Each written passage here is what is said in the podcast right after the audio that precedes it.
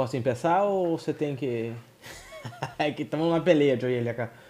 E aí, galera, estamos cá mais uma vez, PYX Podcast, divertido, animados, fim de ano ligando e estamos sendo um detrás de outro porque realmente queríamos muita gente esse, esse ano e estamos conseguindo lograr isso.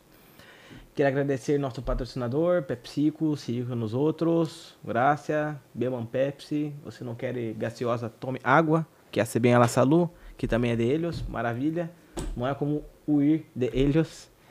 Y muchas gracias, doctora, por venir acá hoy. Hoy una persona que tengo una amistad ya hace años, eh, médica, reitora, decana, decana, perdón, perdón, yo soy pésimo. Eh, bueno, pero te comenté, la idea es esa, es no estudiar nada, es saber algunos puntos nomás y vamos descubrir acá juntos. Sí. Y presidente de I P S. Diretora? No, directora del puesto sanitario, presidente, uh, no. Está bien, está bien, viste, ya estoy sí. ya casi, ya estoy cerca. Sí. Pero la médica acerté. Sí, ah, es uh, excelente. Uno por la... Sí, así mismo. Y de los tres, ¿qué te gusta más? Bueno, antes que nada, Danilo, muchísimas gracias por invitarme. Realmente es un placer estar acá contigo, en tu casa, con nuestra amiga Jazmín también. Y en mi casa me dicen que... Yo soy más médica que mamá, más médica que abuela, más médica que ama de casa. Y creo que tienen razón. O sea, más médica que abuela. Más médica que abuela, ay, inclusive. No, en serio. Y a veces siento, y...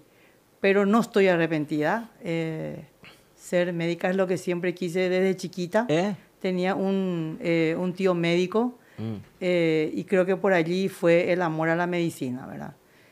Eh, mira, son treinta, veinte, bueno, a ver, en el ochenta y nueve, son treinta y un años de médico. De médico. treinta y un años de médico y veinticinco años que estoy en Salto del Guairá. Mm. Soy una hija adoptiva de Salto del Guairá, o sea que me siento más salto guaireña en este momento que Asunción. Todos, todos, pero Salto hay, hay, hay mucha gente de afuera mismo, ¿verdad? La mayoría creo que sea de sí. afuera. Y dice que lo que el que pisa, pone un piecito ahí en el río Piratino y ya... Ya no vuelve más. Ya no vuelve a su casa. Eh. Y bueno, ocurrió conmigo eso. Y conmigo Pero también. contigo también, ¿verdad? Y feliz, feliz muy feliz eh. realmente. Eh, amo mi familia, a pesar yo, de todo, yo, y el poco tiempo lo... que estoy con ellos. Me gustó. Me gustó lo que vos dijiste. Porque...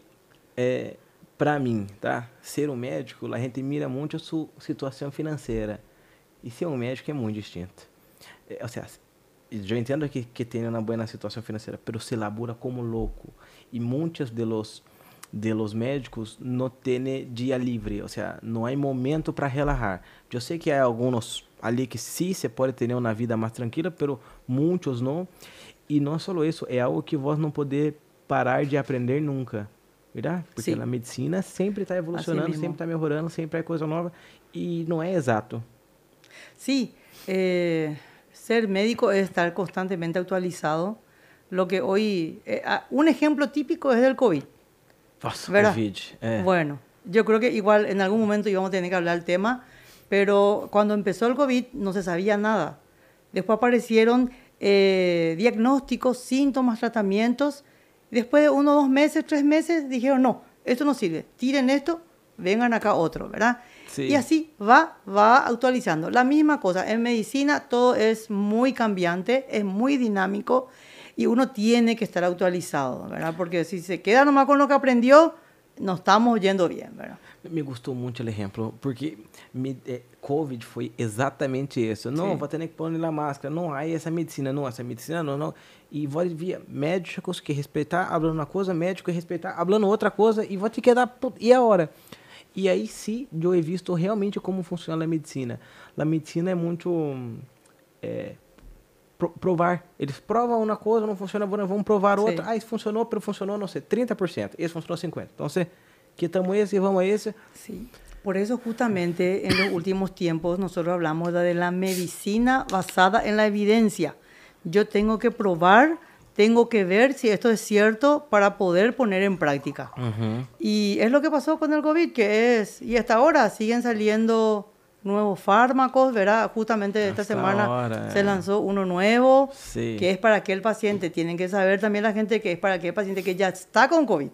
Ah. No es el que va, yo voy a tomar para prevenir, ¿no? Uh-huh. ¿Verdad? Es el que ya está con ah, COVID. Ah, no sabía ¿verdad? que tenía lanzado eso sí, esta semana. Esta semana se lanzó. Es un producto es nuevito, eh, de, labor de un laboratorio eh, americano, eh, que ya tenemos también productos de esos eh, nacionales, y que el producto nacional está a quinientos ochenta mil guaraníes la caja.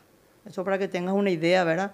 Entonces, el, el laboratorio original, el que uh-huh. descubrió el producto, eh, yo me imagino que el costo también sería un poquitito más.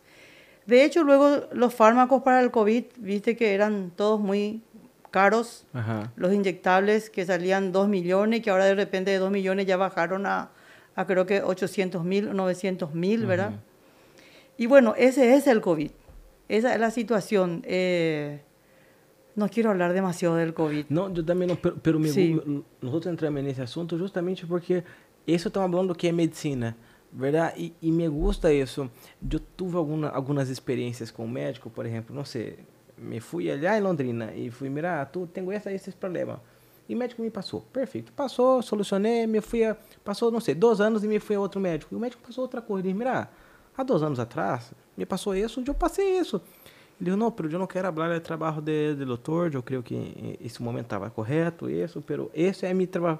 E eu sempre me queria assim, mas vocês parece que não há uma, uma regra, e não há mesmo, verdade? Sí. É algo que você tem que sentir o paciente, sentir o problema e vai encontrar a solução. Sí, e realmente é apasionante. Eh, nosotros decimos que não existe a enfermidade, existe o paciente com uma dolencia.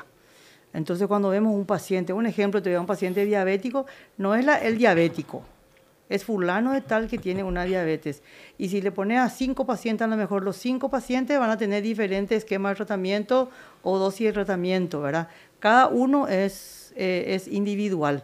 Entonces, eh, tiene mucho que ver eh, en lo que vos estabas diciendo recién con respecto al médico y que muchas veces se pierde, que es la ética. Vos te vas con cinco médicos con el mismo diagnóstico y los cinco te van a dar diferentes fármacos. Sí. Y muchas veces porque él se siente más cómodo y ve que el, el paciente está con buena respuesta. Pero es la parte ética de que eh, no, lo que te dio el médico te va a hacer, te hizo mal o te va a perjudicar, no sé. Eso muchas veces nosotros nos olvidamos. Nos olvidamos de lo que es la ética, nos olvidamos de la profesionalidad de, de, de ser médico. Eh, Yo siento, por ejemplo, ahora que hay muchos médicos que quieren ser médicos solamente por el beneficio económico, económico. que va a percibir, sí. ¿verdad? Eh, mi especialidad es una especialidad que no da muchos frutos económicos, ¿verdad? Porque es, no se usan muchos equipamientos y, eh, no sé, eh, es una profesión que de, es una especialidad que de repente abarca mucho, Abarca mucho, la clínica médica abarca mucho, eh, pero muchas veces la, la, los propios pacientes no valoran esa especialidad. Ah, clínico nomás te dice, ¿verdad? ¿Serio? ¿Por sí, qué? Clínico nomás o ge, eh, médico, eh, médico general. Oh, loco, pero es tan difícil, vas a tener que saber lo que cada uno tiene con diez, quince minutos. Es, es exactamente, exactamente. Entonces no es tan, eh, tan fácil, pero Nossa. Lo que uno ve de repente es eso. Eh, hay médicos que son médicos, le digo yo siempre en mayúscula y con fosforescente, le digo, porque son médicos que brillan. Y otros médicos que solamente eh, ven el lado de qué el beneficio va a sacar del paciente. Y eso a veces sí. es muy triste. Y eso no es solamente ahora, Danilo, eso es de tiempos, de mi época de formación. Yo escuchaba que había médicos que decían, ah, ya tengo para mis vacaciones, ¿verdad? Eh, y en cambio otros que decían, pobre señor, pobre familia que está necesitando, ¿qué es lo que podemos hacer para ayudarle? Le vamos a tener que eh, apoyar a la esposa, al hijo. O sea que esa parte eh, humana. Humana. Sí, esa parte uh-huh. humana que muchas veces nos olvidamos. Sí. ¿Verdad? Yo, yo tengo una, algunos amigos médicos y la conversa de ustedes es un poco distinta, ¿verdad? O sea, son muy... Ay, no sé cómo decir, pero... estão eh, muito acostumados a uma a uma enfermidade, estão muito acostumados a uma morte, vocês a uma cirurgia que para nós outros é algo fora do comum, Sim. é algo uma vez na vida, duas, três vezes na vida, e vocês amam isso com naturalidade. eu vejo que há muitos médicos que, que é natural perder um pouco o humanismo. Entendeu? Porque está tão acostumbrado sí. a uma pessoa aparecer, sí. isso que já estão... E, e, e sabes que é um peligro isso, porque a todos nos pode passar. E eu creo que em algum momento já nos passou, verdade? Eu te cuento que quando era residente, há muitos anos, eh, el primer año de residencia... Eh, ¿Vos hiciste la residencia acá ya? Sí, yo hice, no, yo hice la residencia en Asunción, en, Asunción. en el Hospital Nacional. Eh, fuimos los primeros residentes del Gran Hospital Nacional. O sea, éramos como unos conejillos de India, Ajá. pero... Y eh, tuvimos un jefe que era muy exigente. Eh, exigente en todo, en responsabilidad, en trabajo, en, to en todo, ¿verdad? En, en leer, en leer, en todo. Y de repente, eh, en la primer, el primer año veíamos un paciente, entraba un paciente con un, así con términos simples, con un infarto o un derrame cerebral, el paciente en coma, mal, en mal estado, que fallece. Y a nosotros nos impresionaba desde sí, un principio. Ajá. Hasta estábamos llorando por ajá. el paciente que perdimos, ¿verdad? Sí. Y llega un momento en que uno ve tanta, tanto de estos pacientes que en el segundo o tercer año, de repente, no sé si, no, yo creo que no deshumanizamos, de, deshumanizarnos, pero como que ya parece que eh, perdimos esa sensibilidad, un poquitito esa sensibilidad, ¿verdad? Y eso eh, tenemos que darnos cuenta para reaccionar un poquito, porque si no nos vamos a volver unos insensibles con los pacientes, ¿verdad? Sí. Hay médicos que le dicen, sí, vos tenés un cáncer y bueno, tenés que afrontar esto, ¿verdad? Y así, uh-huh. de sopetón, ¿verdad? Uh-huh. Y, y yo creo que no debería ser así, ¿verdad? Tendríamos que tener los mecanismos y ah, los recursos. Es muy duro también, ¿verdad? O sea, una muerte para ustedes es algo diario. Sí, ¿verdad? Llegó hasta ser diario. Eh, eh, ahora este con el tema del COVID otra vez igual, ¿verdad? Peor, eh. Eh, peor. Eh, y es algo así muy brusco. Muy, cuando es más brusco, o sea, el paciente de repente se descompensa y se te va tu paciente, eso sí te deja choqueado, uh-huh. ¿verdad? Te deja choqueado porque ¿qué es lo que más yo pude hacer? ¿Pude hacer algo más o no? Y a veces de repente uno así se siente como que... pisa tierra. Uhum. Eu vi, assim, imagino que algo, puta, se faleceu, bom, podia ter feito isso. Aí no próximo ele hace, ele salva a vida, e diz, ah, e aquele aliá, sí. eu podia ter ajudado, mas sí, eu não sí, sabia, verdade, sí. como é, ainda mais um sí. tema de Covid, que é todo muito novo. Sí. Nós, quando vemos que um paciente, sobretudo os pacientes difíciles, diagnósticos difíciles, e vemos que chegamos ao diagnóstico e fazemos tratamento e melhora para nós, isso é un triunfo. Un triunfo. Es un triunfo. El gracias más del paciente para nosotros es un triunfo, ¿verdad? Debe ser, debe es, ser. Eh, Porque ahí que valió todo el estudio, el esfuerzo sí. para llegar acá y boom. Y yo creo, que, yo creo que la clínica médica es una de las especialidades que uno dice que da muchos sinsabores, pero que también da eh, muchas satisfacciones. Cuando de repente le encontrás a tu paciente... te va al shopping, te va al supermercado y le encontrás a tu paciente y se acuerda, viene y te abraza. Yo creo que ese es el mayor agradecimiento que uno tiene uh-huh. con esa persona. Y, y vos das muchos fármacos también, ¿verdad? Vos, vos, o sea, andá ya, toma esa medicina que te va a hacer bien. Una vez eh, yo estaba en un doctor y no, yo estaba esperando entrar a un doctor y había un tipo que, que vendía fármacos. E começamos a falar. Estava só de olho e começamos a falar. E ele estava esperando para que o doutor lhe atenda, para ele vender medicina. E aí ele disse, o que tem? Como vai ser? E ele disse, não, eu lhe, lhe, lhe pago na comissão por todos os... Isso não é normal? Produtos. Por os produtos que se vendem na região, nas farmácias da região. Ah, o comprador, sim, o vendedor. O vendedor paga ao, ao médico, ele deixa algumas provas, o médico prova o remédio, diz, não, esse é bom. Y ahí paga comisión de, de la región. Eso no es normal. Yo pensé que eso era normal. No, no, y me habló no, no, con no. la naturalidad. ¿En Paraguay? No, en Brasil. Ah, en Brasil. En Brasil. Bueno, yo te cuento que acá eh, en, en los consultorios lo que ustedes van a ver son los visitadores médicos. ¿Verdad? Los visitadores médicos que solamente hacen la promoción de sus productos. Mm. ¿Verdad? Y después está el vendedor que no viene a la consulta, sino que van en las farmacias. Va directo a la farmacia. Claro, ¿no? Sale un, se lanza un producto, entonces ellos vienen, te, of, te ofrecen, te muestran el producto y a, a, a la par también entonces el vendedor va a las farmacias y eh, promociona también sus productos. ¿Y es antiético dar comisión al, al médico? Al sí, médico. Es antiético. Ah, no sabía, yo pensé que era abierto. Sí, es eso. Antiético, no. De repente nosotros lo que pedimos, y a veces nos aprovechamos de los laboratorios, de que nos paguen nuestros congresos, de repente le decimos, eh, inscribime, ellos tienen becas. becas, ellos no se van y pagan, ¿verdad? Sino que ellos tienen, eh, por ejemplo, eh, un congreso de medicina interna. Los congresos de medicina interna se hacen cada dos años.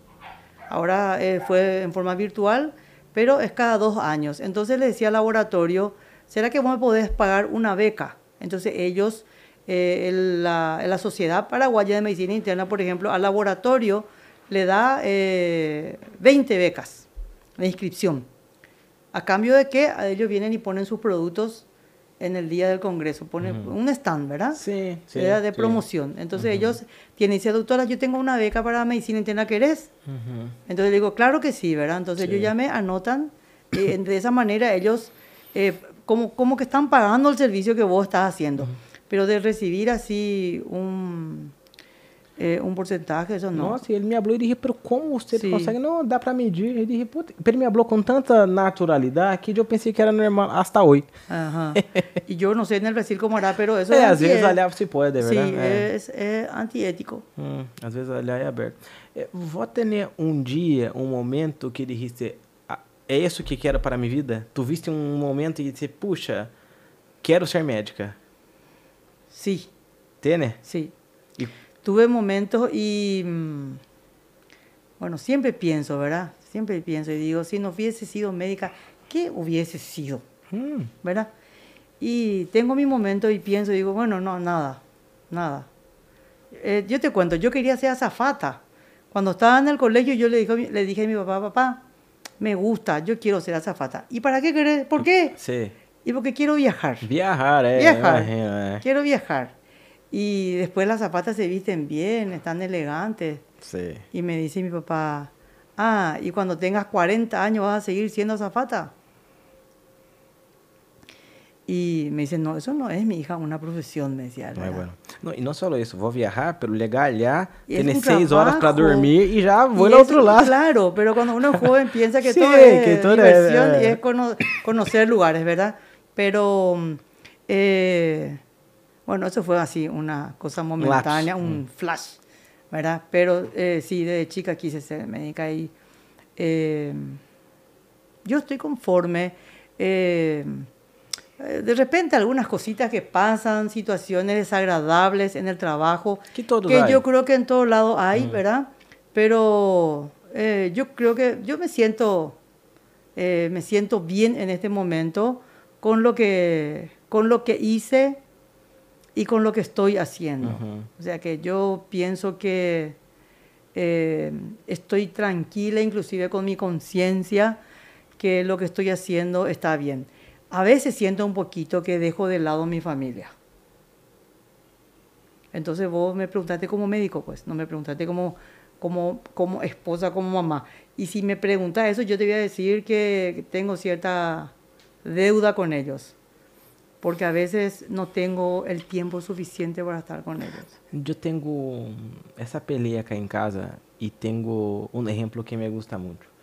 Tengo un gran amigo mío que vivió conmigo un tiempo. E seu padre fazia todo por ele, isso todo. Seu padre cambiou de casa por ele, seu padre se jubilou por ele, seu padre lhe fazia de todo, seu padre lhe dava alto quando não, nada te podia ter, seu padre isso tudo. Meu padre, em câmbio, nunca teve tempo para mim, sempre trabalhou, nunca me regalou nada, nunca, ou seja, só me ajudou quando eu já era homem e tinha que trabalhar e aí sim me, me ia dando de a pouco. E esse meu amigo dizia, puxa, tu padre é um exemplo para mim. Pero tu padre hizo todo por vos. Ah, pero... O sea, ele não teve que pelear por nada. Seu padre já hacía todo, entendeu? E, e eu creio que a melhor forma de ensinar um hijo é fazendo. Entendeu? Eu entendo que se eles querem que eu esteja cá. Eles querem que eu esteja solo com eles e tal e tal. Pero eu necessito que eles trabalhem amanhã e que se levem sua vida a sério. E como vão fazer isso? Tomando eu como exemplo. Yo sí. no puedo estar acá no, todo el día con ellos. Cierto. Sí, eso es cierto. Eh, siempre decimos, no le vamos a dar, vamos a darle las herramientas para que hagan, Ya no le vamos a dar todo hecho. Es lo que yo también, y lo que sobre todo mi esposo, porque él es el que está con ellos, el que siempre está con ellos, y eh, ella, ellos no le pueden reclamar nada a su papá, porque hasta la reunión de, de padres es él el que está. Uh-huh. Para retirar la libreta de los chicos es él el que está allí, ¿verdad? Entonces, a veces le tengo un poquitito de envidia, ¿verdad? Uh-huh. Porque eh, está mucho más tiempo. Pero muchas veces de, también decimos que no es la cantidad de tiempo es importante, sino que la calidad del el tiempo que vos estás con ellos, ¿verdad? Me gusta. Entonces, eh, lo poco trato de, de darle, a lo mejor no es suficiente, pero eh, trato de darle lo que creo que ellos necesitan, eh, no, yo también que es creo el cariño, así, ¿verdad? Eh. Eso no tiene precio y no se reemplaza. Yo, eu passei a, empecé a, a pensar em passar um fim de semana em casa há alguns dias, alguns meses atrás, e foi terrível a experiência. Porque eu aguento estar um dia cá em casa, pero dois já me, sabe, já me falta sí, algo, já sí. tenho que... E aí peço a ter problema com Jazmín, peço a ter problema com as criaturas, não, eu tenho que ter um dia no mais, mais que isso... Hay personas y personas, ¿entendió? Sí. Si yo me quedo acá, no va a ser bueno. No. Y eh, bueno, y es lo mismo que pasa conmigo, ¿verdad? Uh. Yo lo, eh, de lunes a viernes, mis actividades son a full, ¿verdad? Uh-huh. La mañana de las seis de la mañana empieza hasta generalmente las doce de la noche, ¿verdad? Y los fines de semana, eh, sí, yo dedico a mi familia. Entonces, eh, son dos días. Está bien, dos días. Dice, son sí, dos, dos días. ¿Son cuántos hijos? Cuatro. Cuatro pero do, solamente dos están wow. conmigo ahora, ¿verdad? Entonces los otros son, dos ya... Eh, la verdad que tres ya están en la universidad, ¿verdad? Y el más chiquito tiene dieciséis años y el, está a punto. el que está casi, casi, el año que viene termina el colegio, ¿verdad? Y de repente como que parece que nos vamos a quedar solitos, ¿verdad? Pero... Eh, y tu marido eh, va a sufrir, ¿eh? Y sí, sí yo creo que, yo creo que me voy a quedar sola. Yo creo que él se va a ir también con él todo el mundo. Con... Sí. Eh, te descuidáis, sí, ¿verdad? Pero eh, es lo que yo le digo a mis pacientes. ¿Y, los, ¿Y cómo no atendés los sábados? Me preguntan, ¿verdad? Ay, por favor, le digo, los sábados es para mi familia. Le digo, son los únicos días en que puedo estar con ellos. ¿Verdad? Entonces... Eh, ese así, es un problema de la medicina, ¿verdad? Ese es un problema. Pero... Ese es un problema de la medicina. Eh, yo, tú, yo, eh, hubo un tiempo en que mi horario era veinticuatro horas. Eso yo iba a decir, pero sábado la gente se llama. Igual. Los sábados me llaman, me mandan mensajes por WhatsApp, eh, porque es una manera también en que yo esté con ellos conectados, y porque a veces me preocupa un paciente que le he visto, no sé, martes o miércoles, y es muy largo el, la semana para venir a su control, entonces le digo yo, cualquier cosa por WhatsApp, ¿verdad? Entonces, eh, por más que tenga mi consultorio a la tarde hasta una cierta hora, eh, siempre tengo que estar eh, atentos. Eh, por ellos, ¿verdad? Pero aprendí lo... a, a cortar un poquitito. Eso es lo que me preocupa de, la, de una, una generación de médicos que están por La Plata. Sí. Porque esa generación, yo puedo estar muy equivocada, pero van a cortar el teléfono el fin de semana y sí. se queda con su teléfono particular. Sí, sí. No, y no es fácil, o sea, que no es fácil, eh, porque el paciente te reclama, Danilo, ¿verdad? Yo te llamé y vos no me contestaste. ¿En serio? Sí, así, ¿verdad? Yo te llamé y vos no me atendiste. Puxa. Que... Y a veces ¿Cómo? Ni siquiera es urgente, ¿verdad? Ese debe ser el peor, sí. ¿Eh? Eh. A veces no es urgente, y, pero para el paciente siempre pues todo es urgente. Siempre es urgente. Entonces tenemos que considerar que todo es urgente. Sí. Eh, hubo un momento en que yo estuve ya con un cuadro de estrés extremo. Sí. Sí, que ya llegué a tener algunas, algunos problemillas cardíacos inclusive. Y me dice la cardióloga, bueno, tenés que, ya sabes lo que tenés que hacer, disminuir tu trabajo. Vos sabés que ya me dijiste eso una vez, ¿verdad? Sí, te dije a vos, ¿verdad? ¿Y vos qué sabés, te dije? Sabés sí. entonces cómo es difícil. Sí. Entonces yo te dije saber lo que tenés que hacer, pero no me vayas a preguntar a mí cómo, porque... Es verdad, es muy difícil, es muy sí. difícil. Pero, pero é, são fases da vida, verdade? E você tem que aprender que essa fase tem que ser mais calmo, relaxado, pero... Sim, sí, decía um companheiro, eh, justamente companheiro de guardia, decía, mientras yo sea joven y pueda, tengo que trabajar. Tengo que trabajar, trabajar, hacer guardia, venir acá al hospital, ir en todos lados. Porque va a llegar un momento en que yo tengo que descansar. Y le dije yo, tenés y no tenés razón. Porque yo recuerdo que este colega, eh, si no estaba en el hospital, hacía guardia en las terapias. Nossa. Y casi era dos o tres veces por semana. Nossa. ¿Verdad? Entonces era terrible. Y él terrible. prácticamente familia... Y, la, y no solo la, la salud, a ese nivel sí, ya la salud... La salud no. uno, y él no llegó a ser una familia. No tuvo una familia. Pero cuando se dio cuenta, no voy a decirte cuántos años tengo, pero cuando ya se dio cuenta, parece que como que ya, fue, ya era tarde. Uh-huh. Entonces se olvidó de vivir. ¿Verdad? Muchas veces nos olvidamos de vivir.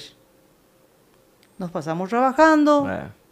e, para los demás y nos olvidamos a veces de nosotros. Yo veo muchos médicos que se casam com médicos, ¿verdad? Sí. Uma, uma grande maioria, sí, ¿verdad? Sí. É, porque a vida deles é, a vida dos teres ah, é, é dura. Meu vocabulário. É, meu vocabulário, é. É aburrido a veces. Eu creo que a veces era aburrido. Eu já saí uma vez com dois ou três médicos e é impressionante como falam. Ou seja, como são frios. Pero é natural. É natural. Eu entendo, os teres passam distinto de nos outros, pero são frios. Na, la, la, la natureza humana para os seres é como um, uma tele. E, e eu entendo, tá cem por cento, pero me cuesta.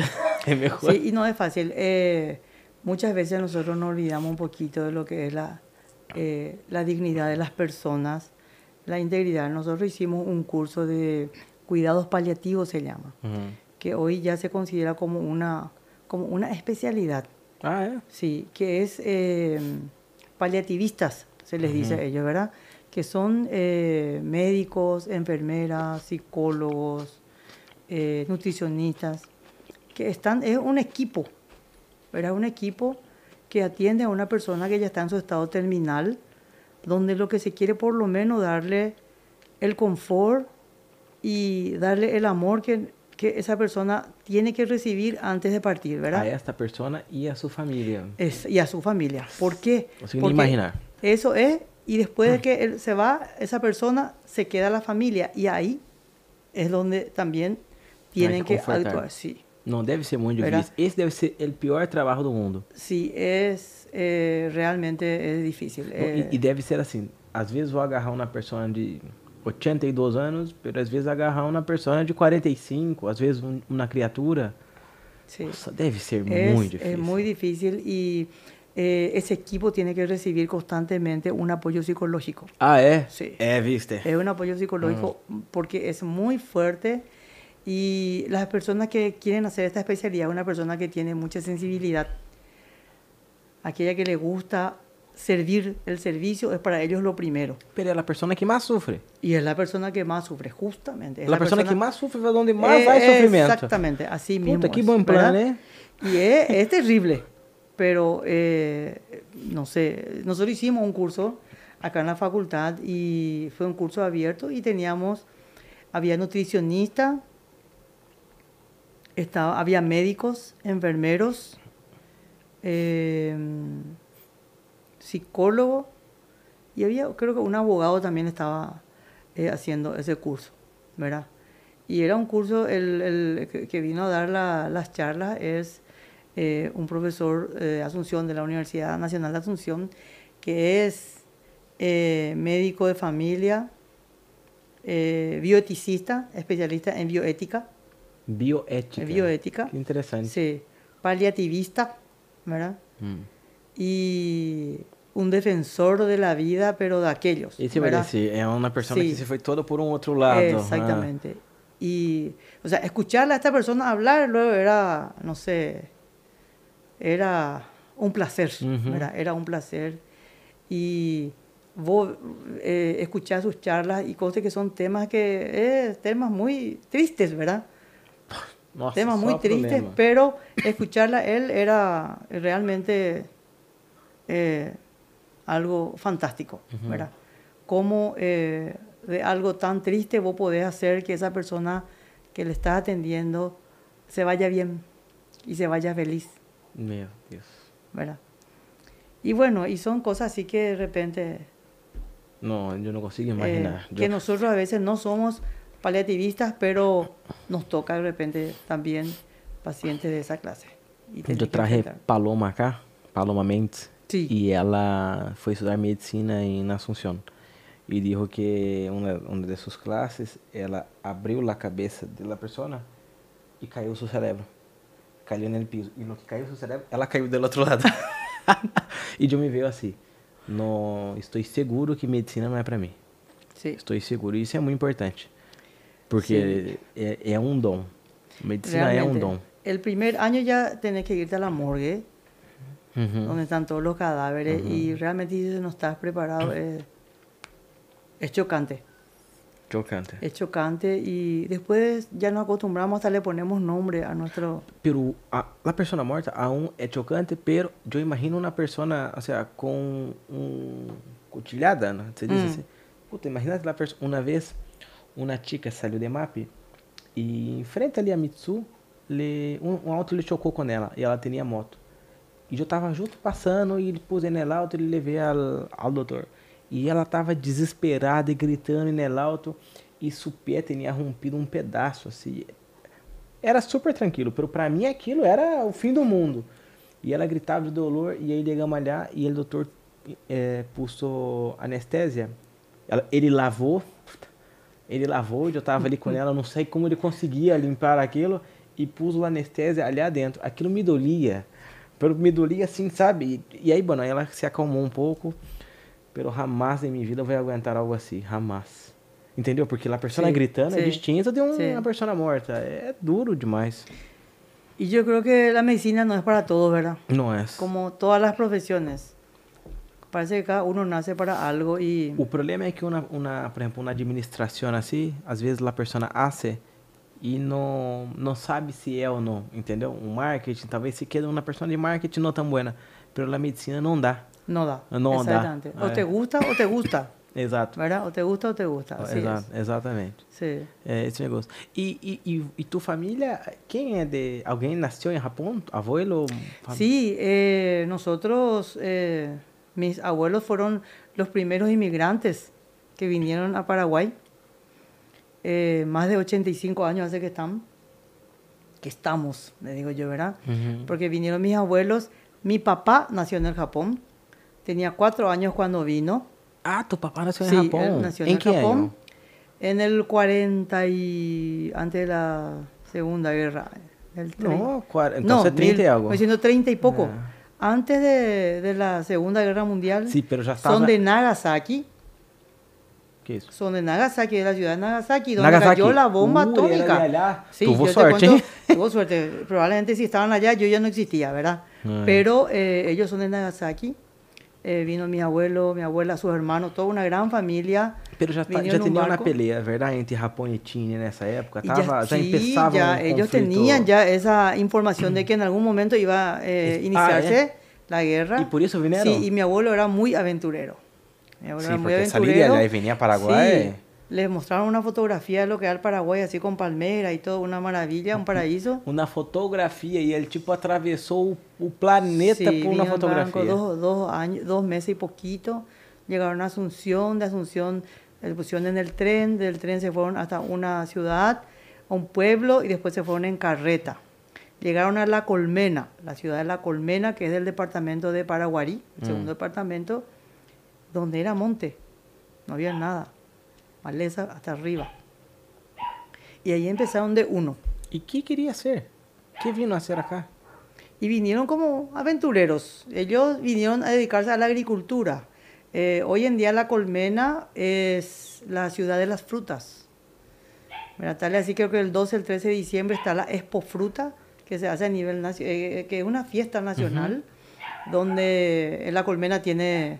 Eh, plantaciones de uvas, de variedades de uvas, que son todos eh, descendientes de, de estos primeros inmigrantes. Uh-huh. Uva, durazno, manzana, naranja. Qué interesante. Sí. ¿Y, y hay una, una cultura japonesa muy fuerte allá? ¿No? ¿Hay una comunidad japonesa? Sí, hay una comunidad japonesa eh, grande, uh-huh. eh, a pesar que los jóvenes ya la mayoría migraron y... están por otras ciudades. ¿Y son todos parientes?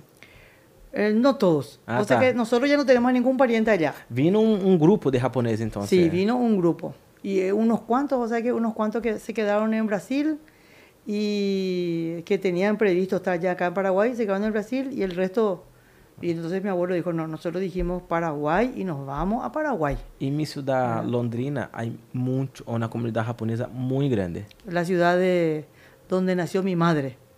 Londrina. Mi mamá nació en Londrina. Ella es nipo-brasilera. Nipo-brasilera. Sí, ella es de Arapongas. Ella es de Arapongas. Sí, donde hay también una comunidad japonesa. Sí, esa región toda hay mucha sí, comunidad sí, japonesa. Sí, así mismo. Sí.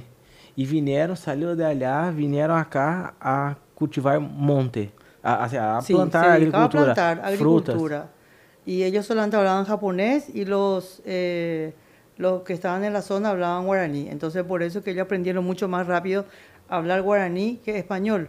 Yo tenía un tío que ya falleció que muy poco hablaba español y solamente hablaba japonés y guaraní. Japonés y guaraní. Sí, y un guaraní perfecto. ¿Iba a hablar japonés? Colmena. Yo hablo poco. Ah, hablaba un sí, poco. Sí, yo poco. Nosotros, bueno. nosotros ya nacimos en Asunción, eh, entonces estuvimos un poquitito lejos de lo que es la colectividad japonesa, ¿verdad?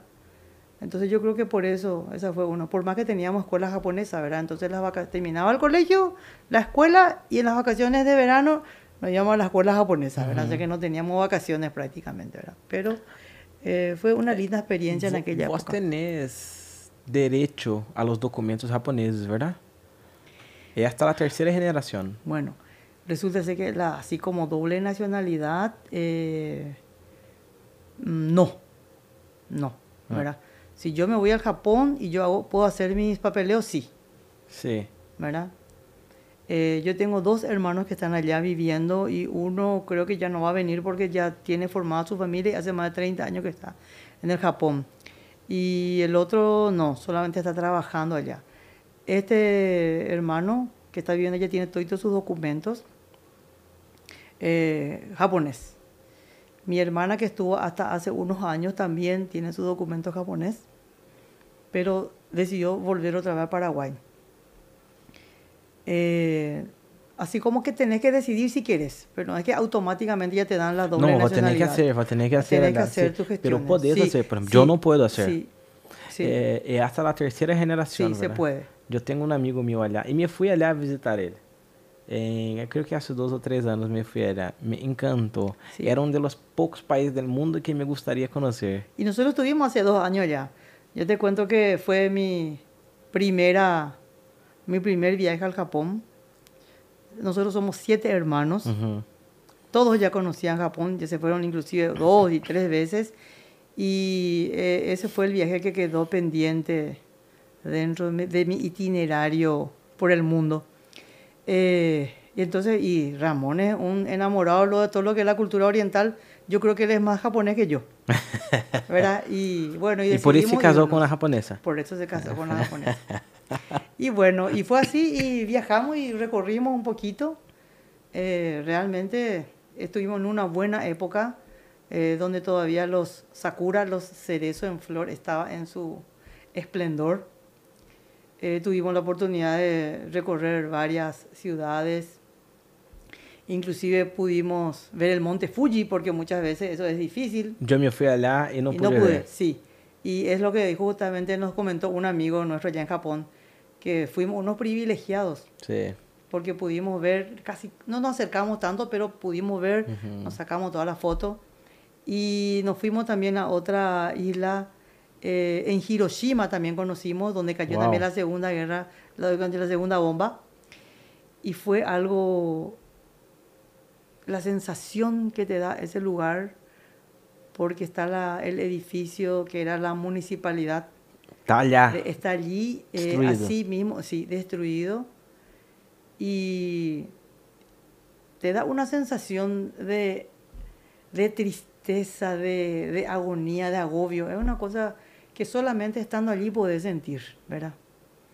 Y nosotros pudimos, pudimos ver eso. Inclusive me dice Ramón que él sentía eso, ¿verdad? Eh. Él sentía. Y eh, realmente una experiencia eh, muy triste. Muy triste. Debe una experiencia ser. Muy Hay las triste. Fotos, todo eso. Sí, sí. Debe ser. Y después de ver que todo lo que está alrededor eh, está eh, floreciente. Era como una cosa eh, destruida al lado y uh-huh. alrededor eh, todo lo que es moderno, todo recuperado. Uh-huh. É, isso, isso é o interessante de Japão. Uma vez, quando tu um terremoto que destruiu lá la, la, la usina, lá, não sei se não sei que usina foi. Sim. E e aí a gente formava fila para comprar água. E o dono do local deixava comprar um litro por pessoa, hum. porque tinha que ter para todos. Sim. ¿Verdad? Y si fuera acá, jamás iba a pasar eso.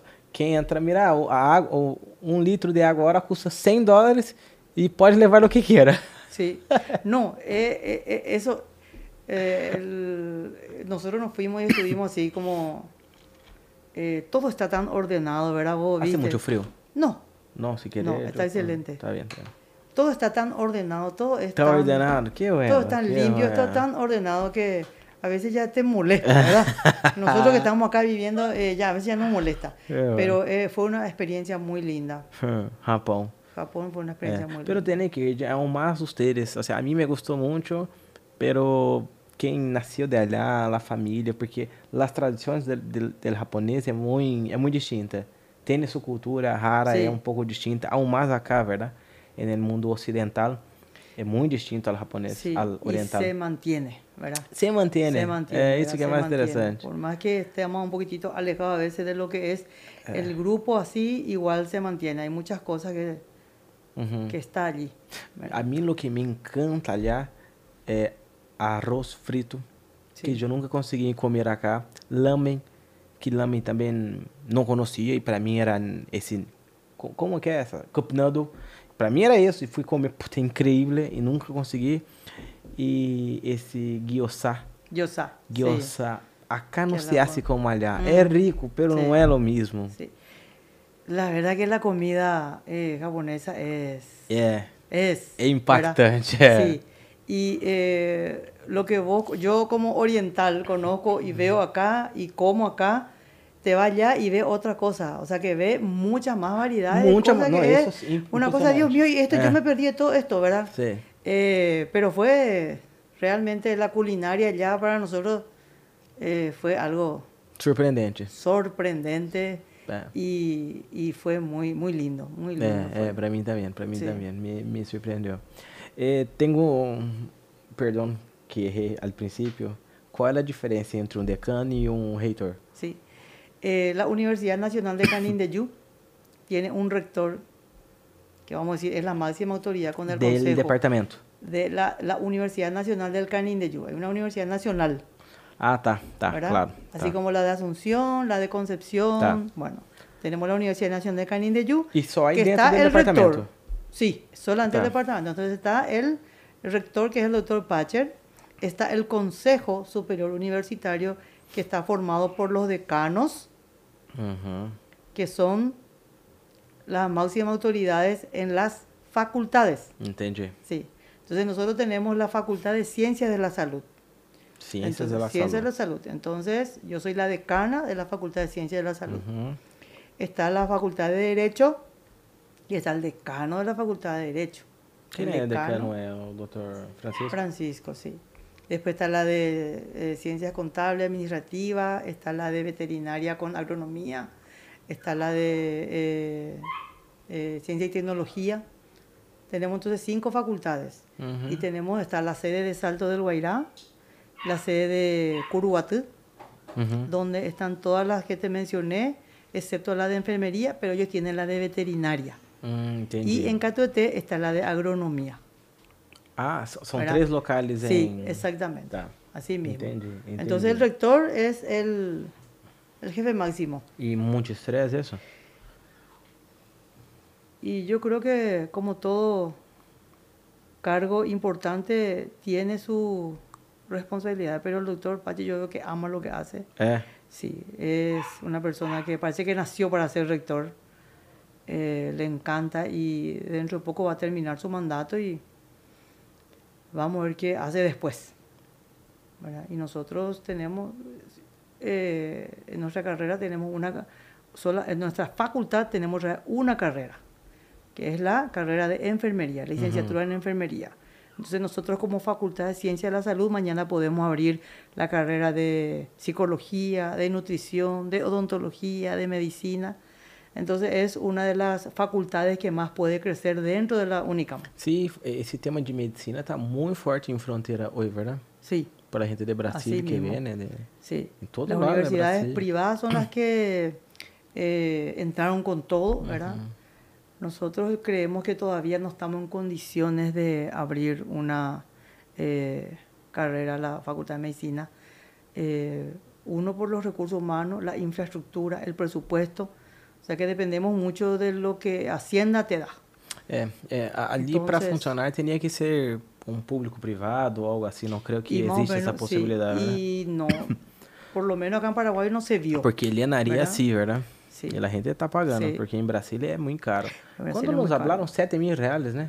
ocho mil reales. Sí. Mensual, qué locura. Y acá es un millón y poco, o sea que para ellos no es nada. No es nada. No es nada. Pero ocho mil reales ya es sí. Locura también, ya sí. Es, no puede ser que y... sea. Afuera. Bueno, medicina en el Brasil, todo el mundo quiere entrar en una, eh, en una pública. Facultad pública, ¿verdad? Eh. Pero, Pero es difícil. Ah, difícil. Sí. Yo tenía un amigo mío que estudou conmigo, su padre era médico. Ele hizo seis años de... Vestibular. Cursillo. Ah, cursillo. Cursinho para sí. Vestibular y no conseguía. Sí.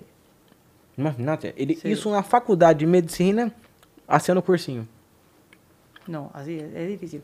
Acá mismo en Paraguay también, en Asunción, la Universidad Nacional de Asunción tiene, eh, de repente, en mi época, creo que éramos eh, seiscientos inscriptos, seiscientos postulantes, y había ochenta lugares. Nossa. ochenta lugares. Sí, pero hoy esas facultades, yo puedo estar equivocado, pero creo que son cuatrocientas, quinientas personas para una vaga. Olha, hoy, por eso está tan difícil. Sí, ahora no, ahora eh, el sistema de ingreso es un poquitito diferente en Asunción. Eh, nosotros teníamos el cursillo que, era, eh, que duraba unos meses y te ibas a dar el examen de ingreso con las materias que ellos ponían, ¿verdad? Ahora no, ahora desde un principio del inicio vos haces tu cursillo, el, el cursillo probatorio y llevas todo un año, todo un año. Entonces vos vas pasando y al terminar eso pasas eh, el final, entonces ya pasas al siguiente, al siguiente año ya. ¿Y si, me, y si me voy mal? Ahí y ya va saliendo, un año. Va saliendo. Pero me perdí un, un año. año. Sí, y eso es una desventaja que nosotros vemos la una. Eh, mi hijo, por ejemplo, eh, se fue a rendir el examen de ingreso de ingeniería y te lleva el, el C P I te lleva luego seis meses. Entonces vos rendí el examen de ingreso en, en agosto. En julio, agosto, septiembre. Mm. Y el examen, las clases inician en octubre. O sea, ya perdiste todo el año. Perdiste el año. Sí, perdiste el año y no te computa ese tiempo que estuviste estudiando uh-huh. como un año o como un semestre dentro de la carrera. ¡Qué locura! Sí, y no ingresaste y se intentó otra otro vez año. Y ya perdió otro año, ¿verdad? ¡Qué locura! Es, eh, el sistema, eh, no sé, no me parece el adecuado, ¿verdad? Uh-huh. Pero ese es el sistema de ellos. Ingeniería, arquitectura... Vos que tenés mucha experiencia en eso, ¿te parece que con dieciocho años es muy temprano para escoger una, una, una profesión de por vida, verdad? ¿Qué sería eso? Mira, no sé si decirte que la edad tiene mucho que ver, porque ahí, así como en mi caso te digo, yo de, de, de chiquita esa más o menos sí, sabía, sí. Pero no, no va a ser siempre, ¿verdad? No es siempre, es eh, una excepción, sí, no es la regla. Yo, tengo mucha experiencia de muchos jóvenes que te dicen, está estudiando en la facultad y me dicen, pero eso no es lo que yo quiero estudiar. Ahora me di cuenta, estoy en el tercer año y me di cuenta que no es, eso es lo que yo qui no eh. quiero, ¿verdad? O se recibió, se recibió de médico y te dice, ¿sabes qué? No ah, no, no puede ser. No. no, yo te digo, yo te digo, porque es cierto. ¡Meu Dios! Sí. Seis años. Se estudió y te dice, me gusta la medicina. Me gusta la medicina, me encanta ver los pacientes, ¿verdad? Pero es otra cosa lo que yo quería hacer. Qué ¿verdad? Locura, qué, sí. qué, ay, qué sí. presión. Y hay mucha gente también que hace por la presión de los padres. Exacto. ¿Verdad? Si el, el papá es médico, dice eh, el hijo tiene que ser médico. Si el papá es abogado, el hijo tiene que ser abogado, ¿verdad? Sí. Y bueno, nosotros por lo menos a nuestros hijos no le obligamos. De hecho, nadie quiere estudiar medicina acá en la casa. Ninguno de mis hijos quieren estudiar medicina. ¿Eh? Qué bueno que descubrieron, ¿verdad? Sí. Por lo menos eso tienen bien claro, ¿verdad? Eh, ¿Y qué son? Uno es ingeniero, ¿verdad? Uno está estudiando ingeniería civil, la nena arquitectura. Oh, qué bueno, ya. Sí, en la nacional. Y el tercero, eh, diseño industrial. Y justamente, diseño industrial, me dice, no mamá, comunicación audiovisual es lo que me gusta, ¿verdad? Que más o menos relacionado, ¿verdad? Sí, sí, me gusta. Entonces, eh, son cosas totalmente diferentes a lo que yo hago. ¿Y el cuarto qué va a hacer? Y él está acá que piensa y dice, creo que voy a estudiar ingeniería agronómica, creo que. Ah. Pero tiene todavía un año de tiempo para pensar. El test psicológico, de, en cierta medida, eh, Danilo, ayuda, por lo menos, no te dice, esto es lo que vos tenés. A mí me ayudó mucho. Sí. Pero acá tenés, esto es un abanico de posibilidades de lo que vos podés. A mí me ayudó mucho. Sí. Entonces, porque así, siempre estuvo claro que yo era números. Eso desde terceiro grado, cuarto grado, estaba claro. Pero mi familia nunca tenía percibido. Y yo hice ese, ese teste con dieciocho años. Y claro, me salió eso. Y puxa, qué interesante. Ahí empecé a pensar, nossa, é verdade, me gusta. Eu não tinha uma leitura sobre isso. Então, se me ajudou muito. Eu estava perdido e me ajudou, a, por lo menos, a, a, a... Por exemplo, não é medicina, não é biologia, não é... Sabe? Não é, não é humanas. Não tenho nada a ver com humanas. É, minha área é exata. E, bueno, se todos os jovens pudessem fazer esse teste, o que seria interessante para poder, por lo menos, ajudá-los de alguma maneira. Eh, nós, por exemplo, desde a universidade, o que estamos fazendo é o que se chama promoção das carreiras. Então... Eh, los de enfermería se van en los colegios, en todos los colegios, y hacen la promoción. Oh, legal, legal, dicen, muy legal. Eh, nosotros somos enfermeros y esto es lo que nosotros hacemos. La carrera dura tantos años y esto es lo que hacemos nosotros. Se va el, que, el agrónomo y dice, bueno, yo estudié agronomía, bueno, yo con este título que tengo, esto es lo que yo puedo hacer. ¿Verdad? Entonces, por lo menos... Algunos dicen, ah, mira un poco, había sido, sí, yo creo que me, me, me gusta, me gusta, ¿verdad? Se, eh, opta por una de ellas. Y hay algunos que dicen, no, no, ninguna, esa no me gusta. Entonces yo quiero estudiar otra. Y están, eh, antes teníamos solamente el concepto de que existía medicina, ingeniería, derecho, arquitectura y agronomía y por ahí nomás, ¿verdad? Uh-huh. Otras eh, carreras ya no existían. Esto de comunicación audiovisual, lo de diseño. Hay tanta infinidad. Tanta infinidad, infinidad. De verdad wow. Que eh, todas las ingenierías, ingeniería comercial, ingeniería en marketing, eh, que ahora se abrieron así de repente y que tiene eh, un, una cantidad de, de jóvenes que están entrando en eso, ¿verdad? Uh-huh. Y que es interesante, ¿verdad? Porque no nos vamos a quedar solamente con... Con los de siempre. Con lo de siempre. Eh, ¿verdad? Verdad. Con lo de siempre. Verdad. Pero... Pero a mim me parece, eu entendo e, e creio que meu dever como padre é ajudar meu filho a encontrar o que ele gosta. Pero a um me parece dezoito anos muito pesado para eles. Não sei, eu, eu assim, por exemplo, sempre me gostou economia, sempre me gostou engenharia, pero se for a hoje, eu não sei o que estudaria, entendeu? Hum. Ou seja, não tenho uma profissão. Hoje, não sei, me gusta muito a psicologia. Claro que também não, não, não, nessa época necessitava de um emprego. Ou necessito de algo que me agregue mais, ou que vai me gostar a ser. Pero não... É, é muito difícil. Uma sola, entendeu? Dentro das possibilidades que há, é, todas as, as... Os cursos não são fáceis.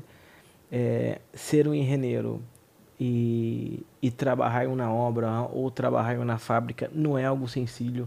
Não é, é, é algo que também, assim, até que você, um abogado, puta, é uma profissão no mundo inteiro de nível. Mas para começar uma vida de abogado é muito difícil. Eu vejo o Jazmín, Jazmín às vezes ganha dinheiro e às vezes se quer se enganar nada, às vezes ganha de novo. É, é muito inestável. É, escolher uma profissão. Eu, eu hice isso. Eu, algumas profissões que tinha ideia, tive um workshop na época e podia ir e falar com alguns profissionais da área. E não sabia nem o que perguntar a eles. Eu não tinha nem ideia. E, e custo que eu já trabalhava assim, há quatro anos. Já estava no mercado de trabalho. Mas eu não tinha nem ideia. Eu queria ser engenheiro, porque era exatas. E o que é ser um engenheiro? Vou na casa? Não, não. Não veio ser na casa, não me gusta. E fui buscando o tipo de engenharia. E na época não existia engenharia comercial, que sim, creio sim, que me gostaria. Mas Pero foi assim, era tão pesado lá escorra, entendeu? E custo que eu tinha, meu padre para me ajudar, te, tinha tuvo esse esse esse psicólogo para, entendeu? Tuvo um montão, tuvo essa oportunidade de workshop e eu nasci foi tão difícil. É, eu imagino um jovem, porque temos que pensar no jovem que está aí, verdade? Sim. Lutando para para conseguir estudiar, verdade? Sim. Así mismo, yo veo, eh, Danilo, que muchas veces los jóvenes están así como perdidos muchas veces. Perdidos. Están perdidos. Y no, esto es lo que yo... No, no, esto sí, esto no. Y creo que en cada una de las profesiones, eh, medicina, un ejemplo de medicina, a nosotros eh, nos enseñaron, era, justamente empezó la época de la tecnología, de la informática. Si yo te cuento lo que eran eh, las clases de informática y medicina, te vas a reír, ¿verdad? Porque uh-huh. era una cosa que ni siquiera la computadora veíamos.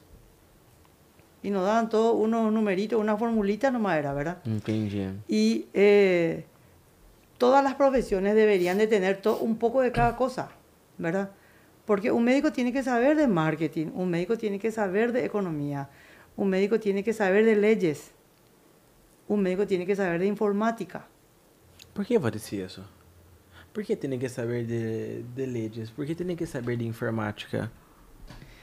Hoje em dia, qualquer... Eu estou em meu consultório, clínica médica, como te dije. Uhum. Muitas ferramentas eu não utilizo. Utilizo uma, um, electrocardio, um electrocardiograma. Uhum. Esse electro, anteriormente, vinha solamente na máquina que eu enchufava, ponia e salia o papel. Ahora yo puedo agarrar ese equipo, conectar a mi computadora para que eso pueda verse ya en la computadora, grabar dentro de mi computadora y tener guardado. Uh-huh. Si yo no tengo conocimiento de informática, yo no voy a poder hacer. Para que yo le pueda atender a un paciente, yo tengo mi computadora, tengo mi ficha de mis pacientes, porque yo, de repente, lo que, el que vino ayer, yo ya no me acuerdo qué fue claro, lo que, claro, cuál fue el diagnóstico sí, ni qué sí. le di. Entonces yo tengo que tener... Mi computadora, tengo que manejar la tecnología para que yo me pueda manejar con mi paciente. Uh-huh. ¿Verdad? ¿Por qué yo tengo que saber de leyes? Las demandas. ¿Hasta dónde yo puedo llegar sí. como médico en mi especialidad? ¿Y hasta dónde? ¿Dónde yo tengo que parar? ¿Verdad? Entonces yo tengo que conocer también de leyes. Por eso está una materia que tenemos que se llama medicina legal. ¿Hay mucha demanda? E acá eu creio que não. Acá não, verdade? Acá não. Em Brasil sí. é normal uma sí. demanda. Em Estados Unidos, então, você sí. é viver com isso. Todavía acá estamos que... Não, eu creio que não. Em Asunción, provavelmente sim, já, mas não creio que seja demasiado. Mas uh-huh. aí. Então, existem, inclusive, eh, bufetes de abogados que se dedicam exclusivamente a defender a médicos. A defender entonces, a médicos. A defender a médicos. Están lo que, entonces, son como unos seguros. ¿Verdad? Como unos seguros médicos para el derecho. ¿Verdad? Uh-huh. Y bueno, y por eso que te digo que eh, cada, cada profesión debería tener conocimiento de cada cosa. Entendi, entendi. Tiene lógica. Pero ahí va a estudiar mucho. Ya estudan seis años, van a estudar ocho sí. años. No estudiamos seis años, estudiamos muchísimo más. La vida ¿verdad? Toda, sí, sí, claro, claro. Pero la facultad. Sí. ¿Y te parece que para que yo tenga una buena salud, mi alimentación es el secreto? Sí, ¿Cómo por ciento de mi, de mi alimentación sería? Nosotros hablamos de vida saludable. Ajá. Y dentro de vida saludable está la alimentación, el sueño, Sue- dormir, dormir bien, bien. Uh-huh. dormir bien, ¿verdad? Una actividad física y lo que llamamos nosotros el esparcimiento.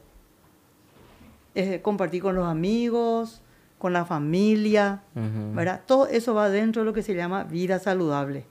Y lo que muchas veces ya perdemos. ¿Verdad?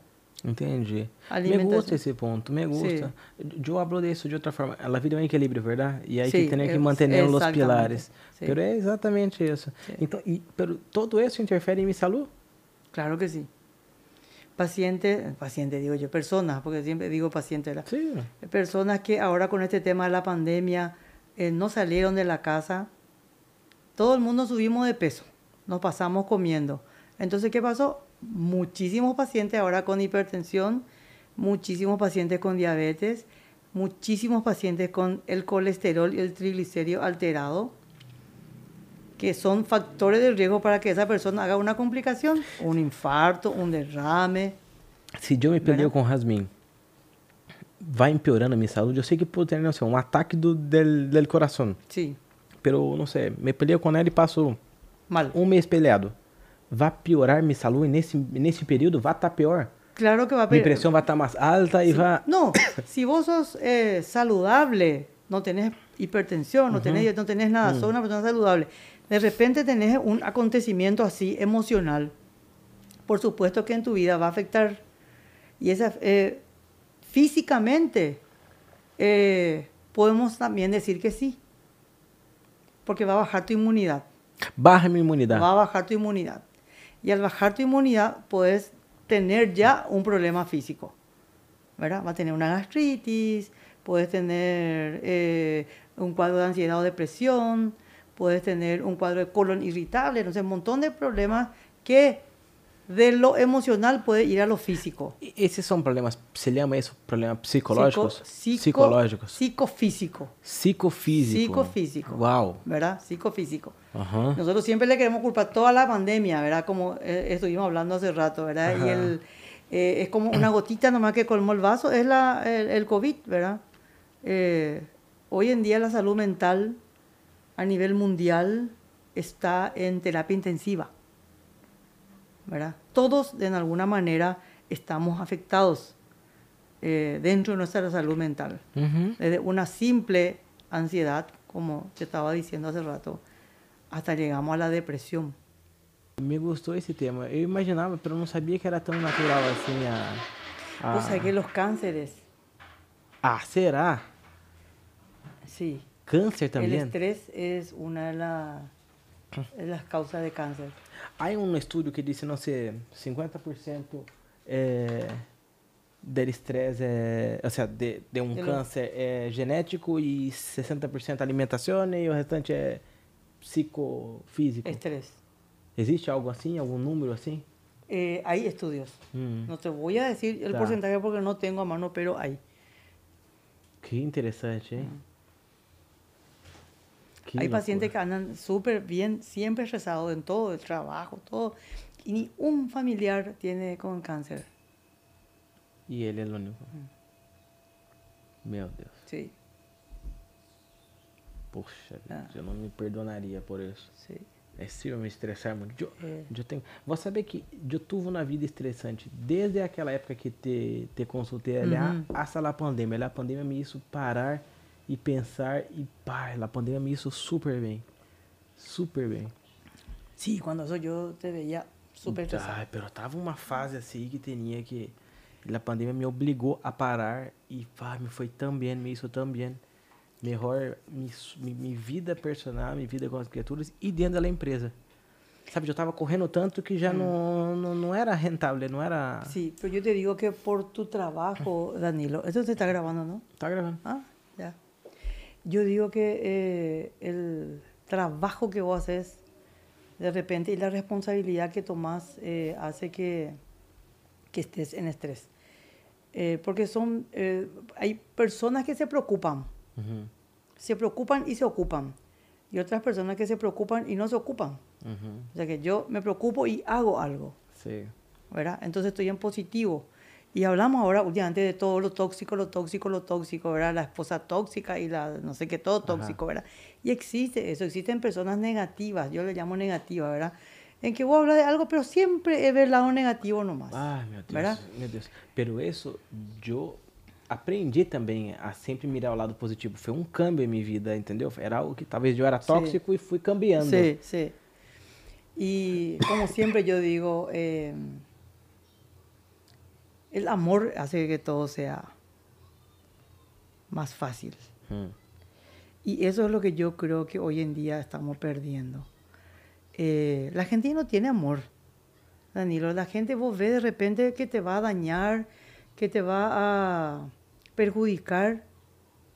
Y muchas veces ni siquiera tiene fundamento.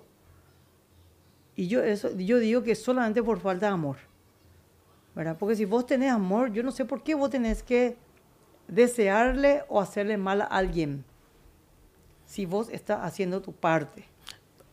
Doutora, mira, me gostou. Eu, eu, eu tenho umas coisas em minha vida assim. Eu pongo umas dúvidas em minha cabeça e trabalho disso por durante dois ou três meses. E essa é uma dúvida que vou pôr em minha cabeça. Sim. E vou e vou pensar muito sobre essa hora. Porque se, por que a gente hace mal a la outra? E, e claro, é porque ela não está bem com ela mesmo. Pero por quê? Entendeu? E me gostou esse ponto. O amor deve ser uma dessas respostas. E eu creio que el... Yo nunca pensé sobre eso, mm. me gustó mucho ese sí. punto. Voy a pensar. Y vos sabés que es interesante, ¿verdad? Porque eh, si vos no querés hacer... Bueno, yo, yo, yo digo, hay gente que le gusta hacer el mal. Hay gente que le entiendo, gusta. Y vos decís justamente entiendo. eso, porque no está bien consigo mismo, sí, ¿verdad? No está bien. O porque también tiene otros intereses. Que hay otro respeto. Mm. ¿Entendés? Respeto. Si hay alguna cosa, respeto. Sí. Pero hay gente que está perdida haciendo, o sea, te va haciendo dice, mal. Mal porque sí nomás, ¿verdad? Porque sí nomás. Mal eh. porque sí nomás. Eh, lo que pasa es que hay mucho... Hay mucha gente hipócrita. Y, y yo no digo salto, yo te digo mucha gente hipócrita a nivel... Mundial. Al nivel mundial. mundial. Eh. No, y así, entienda que las personas que, no sé, fueron violentadas cuando niños, será, fueron... le machucaram muito quando ninho e aí crê que essa é a vida e vai sendo mal, não se tratou sua herida. Sim. Pero sim, há gente que parece que crê que esse é o normal e sí. sigue, verdade, a vida. Ou le assim. molesta que uno esté bien. É, isso eh, passa. Eh, o envidia, verdade? Isso se chama envidia. envidia. E muitas vezes é a paz interior. É. Verdade? Que não é fácil sí, conseguir. Não é fácil. Se uno pode ir a dormir tranquilo, y tiene esa paz interior, es porque cree que está haciendo bien las cosas, uh-huh. ¿verdad?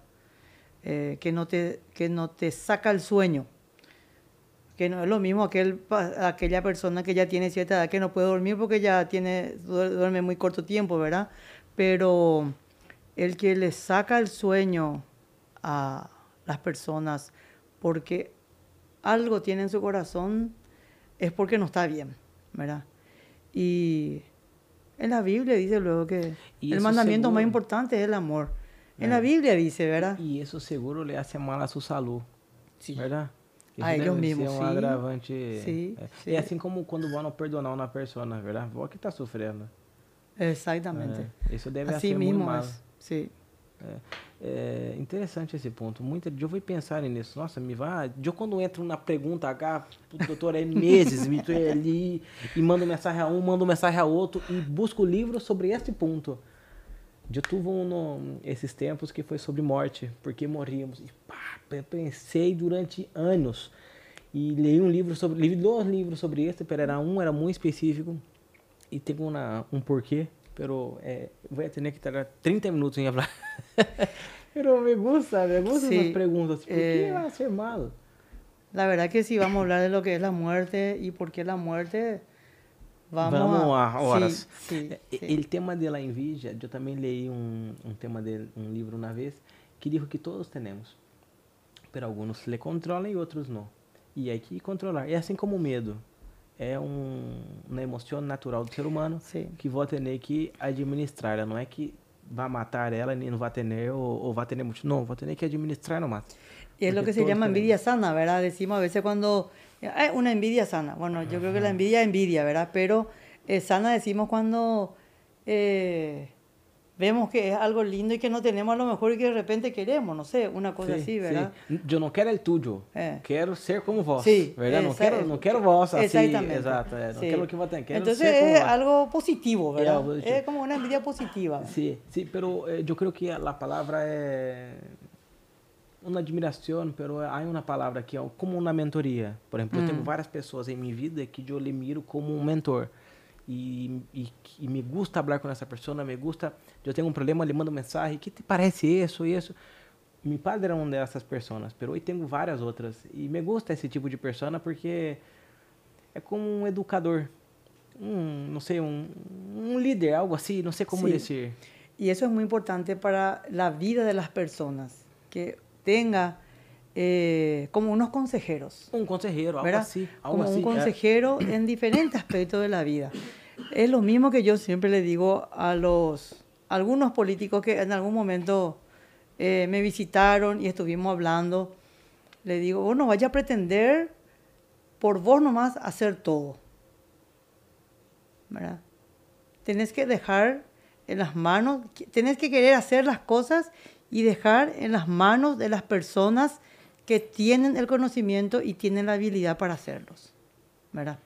Porque uno, por más que tenga una profesión determinada, no sabe todo. Y como te digo, en el ámbito así amplio de lo que son manejar salud, manejar educación, manejar eh, recursos humanos, eh, no es fácil, ¿verdad? Vos uh-huh. mismo en tu empresa tenés uh-huh. personas así encargadas en, en, en diferentes áreas, ¿verdad? Sí. Y eso es lo que nosotros tenemos que hacer, ¿verdad? Lo mismo estando yo en el I P S, estoy como eh, en la dirección, pero tengo que tener también gente que me estén apoyando, que me estén ayudando, porque solita no voy a poder hacer.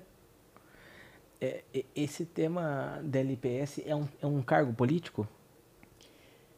Sí, sí, es un cargo político, pero yo te digo que yo no entré por política. Eso, y siempre le pregunto, ¿vos sí. nunca fuiste candidata a ningún no. cargo? Cuando yo entré, eh, cuando yo entré al I P S, habían dos médicos acá en el puesto sanitario, en... el doctor Pacher y el doctor Florentín. Ey, ahora va a volver, eh, ahora sí. va a volver la energía. El doctor Pacher y el doctor Florentín eran los, los uh-huh. médicos del I P S, ¿verdad? Y cuando el doctor está acá todavía, ¿hmm? Florent, Florent. falleció, el doctor falleció, falleció no sí. le conocí. Sí, neumólogo muy bueno. Y el doctor Pacher se jubiló y la única médica era yo, o sea que por eso soy directora. Entendí. Sí, no es porque algún político Ajá. me dio una mano. Uh-huh. Y tampoco estoy apegada, a pesar que ya hace once años que estoy en la dirección, eh, tampoco estoy apegada al cargo, porque el que quiere puede venir. Si me cambian, me cambian, no hay ningún problema. Y como yo siempre digo, ya puse varias oportunidades en mi cargo.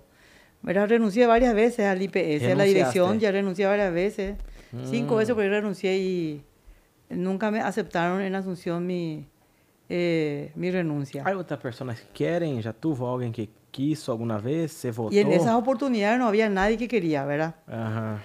Ahora somos ya más médicos en el I P S y yo creo que de repente hay alguien Ay, que está interesado, pero no lo dice, ¿verdad? Pero... Mm. Eh, si tiene algún apoyo político... Porque debe eh, ser un estrés también, ¿verdad? Realmente sí. Mm. Y yo creo que hasta de repente no, para la salud mental eh, no es bueno. No es bueno. Yo en varias oportunidades ya estaba pensando en renunciar. Y creo que por mi salud mental uh-huh. y de, de repente también, así como dijiste, la parte física ya está sintiendo. Siente, ajá. Está sintiendo el peso, ¿verdad? Uh-huh. Ya no tengo más veinticinco años, ya no tengo más treinta años y se siente el peso. Entonces, eh, ahora ahí tenemos médicos jóvenes que están, que están iniciándose en el I P S y yo creo que tenemos que darle la oportunidad a ellos, ¿verdad? Entonces, yo estuve hablando también con mi esposo y estaba pensando. Todo ese tema de política es muy estresante, ¿no? Y no vos vale. sabés que Danilo él, eh, siempre fue así, pero no tanto como en estos últimos tiempos. Pero yo, yo creo que estos últimos tiempos es que la salud se tornó el punto principal del... Sí. ¿Verdad? Con el tema de la pandemia, la salud realmente se volvió eh, la señorita. Eh. La señorita, sí. La princesa. Entonces, todo fue enfocado a la salud. Educación, presupuesto, sí, sí. todo, ¿verdad? Entonces, eh, por ese lado, lo que yo creo que muy politizado está. Yo no soy política. Eh, en algún momento también me habían invitado para... concejal o algo así. Sí, una cosa así. Pero yo creo que voy a perder mucho en el sentido de que voy a dejar lo que a mí me gusta, lo que amo hacer, que es la medicina, ¿verdad? Sí. Entonces, eh, creo que... hay otras personas que pueden yo pienso lo mismo, seguir adelante, ¿verdad? Para ellos. Sí. Y, y, y no sé, vos seguramente vas a saber más que yo, pero la salud mental de muchos políticos le cuesta, ¿verdad? Cuesta. Cuesta mucho. Cuesta mucho. Porque la presión que pasan es, es muy sí. estresante su trabajo. Y yo creo que todos deberíamos de pasar por eso, eh, por consultorio psicológico. Yo también. Yo sí. también, para mí, Toditos, o sea, para mí yo ya quería que lo, las criaturas ya empezaran, sí. yo ya hice, Jazmín ya hizo, yo soy totalmente a favor. Sí, Nosotros debemos de... Todos los profesionales, todos, todos, todos, todos. El ama de casa, los niños, los jóvenes, sí, todos sí. deberíamos de pasar, eh, porque de alguna manera, y mucho, eh, nos ayuda muchísimo hacer una consulta con la psicóloga, ¿verdad? Porque uh-huh. de repente hay cosas que a nosotros estamos tan agobiados y con tanto trabajo que no nos damos cuenta que cosas así, soluciones sencillas nomás es lo que tenemos que hacer para poder superar un cierto, una cierta dificultad y que nosotros no lo estamos viendo. Pero la psicóloga te dice, mira, así, así, así, había sido que era fácil. Había sido que era Había sido fácil. que era sencillo. Exactamente. ¿Verdad? Yo, yo creo que, así, yo hice un tratamiento en la época y, des, y ahora me voy una vez por año acá y voy juntando las preguntas para ir a debater. Y me encanta, me encanta, porque mira de otra forma eh, y quiero mucho que mis hijos puedan ahí una vez u otra a, a, a comprender, a, sí. a ellos mismos se comprender, ¿verdad? Pero sí me preocupo mucho porque los políticos son nossos líderes y nossos líderes estão extremamente pressionados porque a prensa e uma pelea deles com a prensa, uma pelea de eles com eles mesmos, o povo pressionando, sua família dentro de casa, toda essa pressão, assim como a, trabalho. Sí. Um tema que me gusta muito, esse te vai gostar. Mirar um, um presidente quando entra e mirar ele sua foto quando sai. Envelheceu como quinze anos, sí. quince, vinte anos fácil. Sí. Todos ellos. Toda la carga encima. Toda la carga, Toda encima. La carga encima. Y eso es verdad, es, es la salud sí. de la persona. Y mira, yo creo que acá, y voy a recalcar otra vez esto del, de, de, de la sinceridad, ¿verdad? Que es muy importante, y dentro de la política sobre todo, y esa hipocresía que hay, ¿verdad? Eso es lo que uno ve. Hoy están peleados, mañana están todos juntos, demasiado buenos ya son. Enseguida... están todos juntitos, pero un problemita, están todos separados otra vez. No, cierto que no todos pensamos igual, ¿verdad? No todos pensamos igual, pero si somos políticos tenemos que tener solamente un objetivo, que es el bien común de la comunidad o el bien común del pueblo. Y muchas veces se olvidan, no ya ah, si no olvidamos, muchas veces se olvidan. Muchas veces. Muchas se olvidan, ¿verdad? Entonces, o casi siempre se olvidan, ¿verdad? Pero... Eh, eh, tenemos que hacerle recordar pues cada tanto, ¿verdad? Tenemos que hacerles recordar. Y ahí va la otra, que si tenemos amor, Danilo, siempre vamos, vamos a tener a esa gente, a la gente, a la comunidad o a lo que nos rodea a nosotros en primer lugar. Siempre vamos a estar pensando en el bien de ellos. Parece algo romántico. No, me gusta, me gusta, me gusta hablar de eso, me gusta.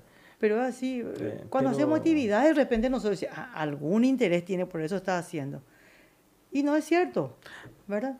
Pero, doctora, si un político va y habla cien por ciento la verdad a su pueblo, el pueblo no le va a votar a él. No. Sí. El pueblo le gusta que se alimenta también. Le gusta, le gusta. Así Entonces, eh, eh, eh, hay una frase que me, me encanta. El, el pueblo tiene los políticos que merece. Punto. Sí. Así mismo. Porque quem põe eles lá é o povo. É o povo que põe lá. É. Então, sí. é, é muito... Mamãe estava falando que o P S A K tem muitas pessoas. Tem... tem...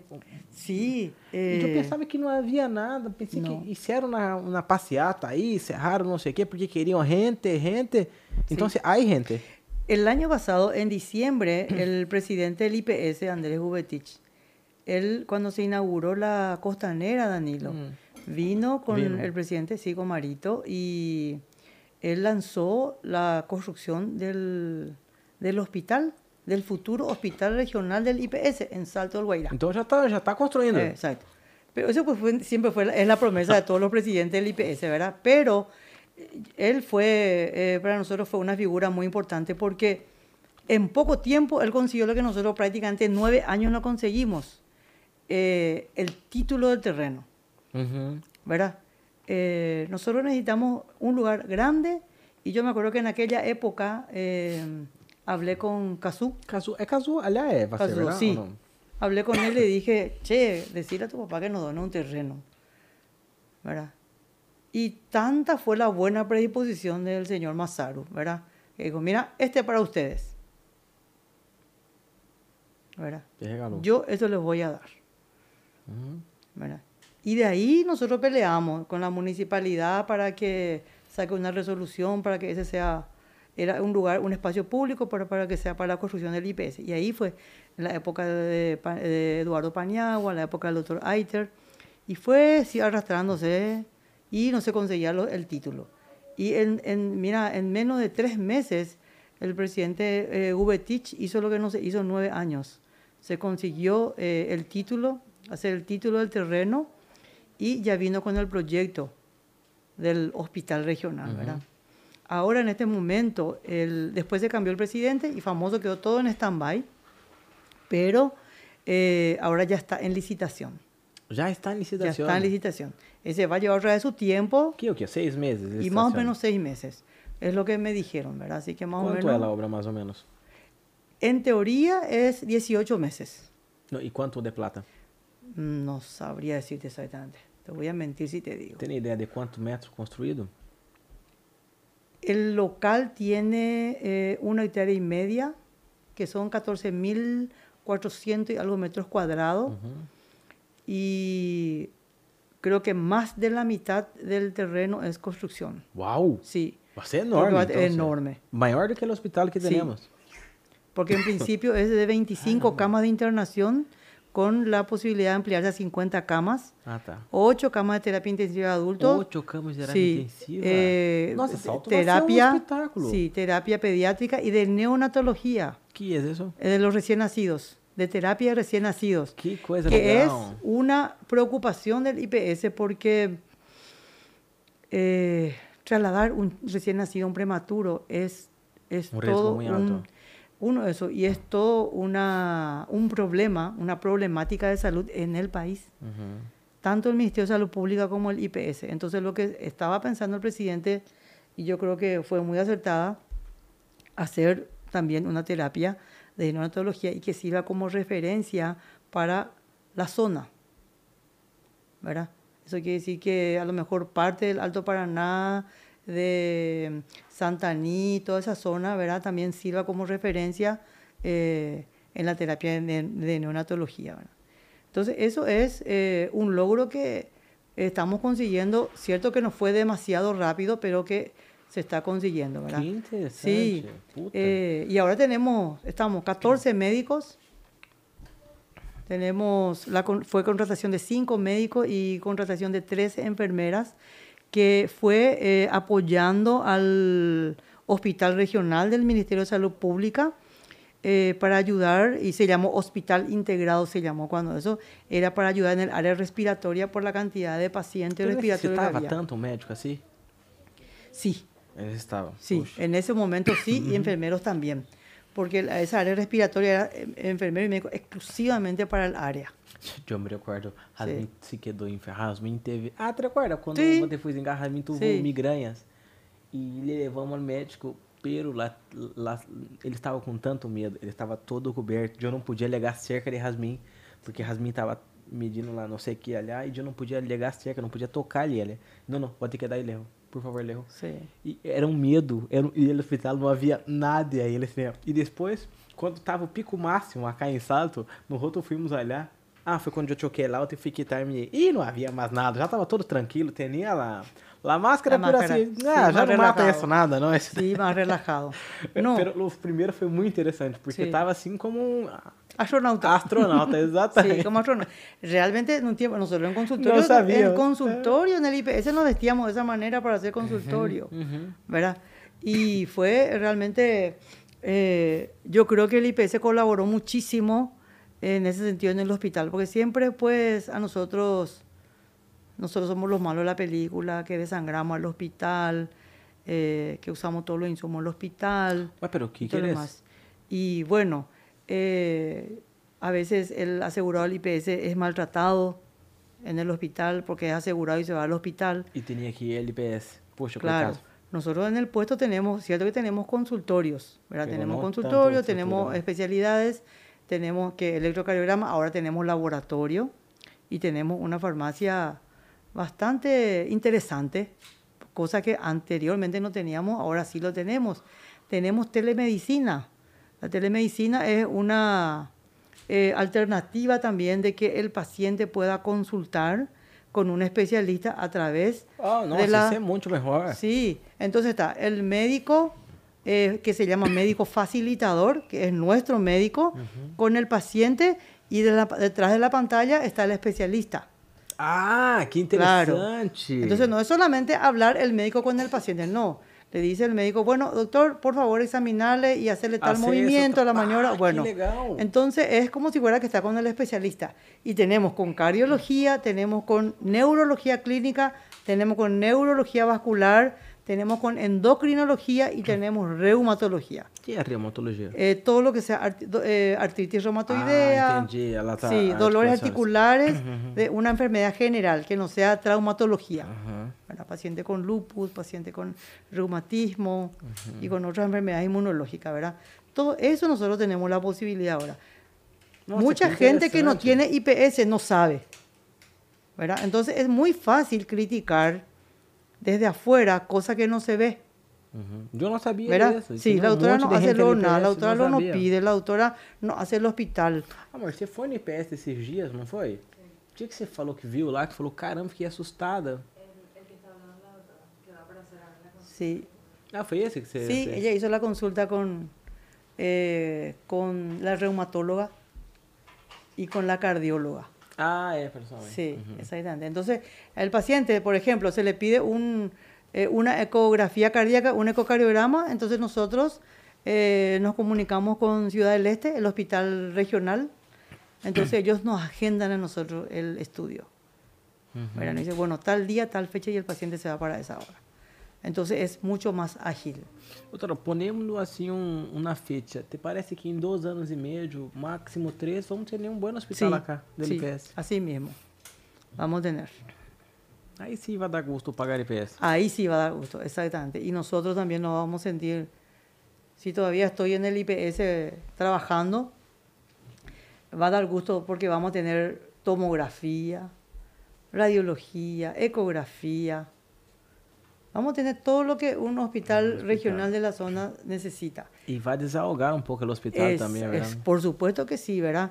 Eh, siempre decimos que nunca es suficiente.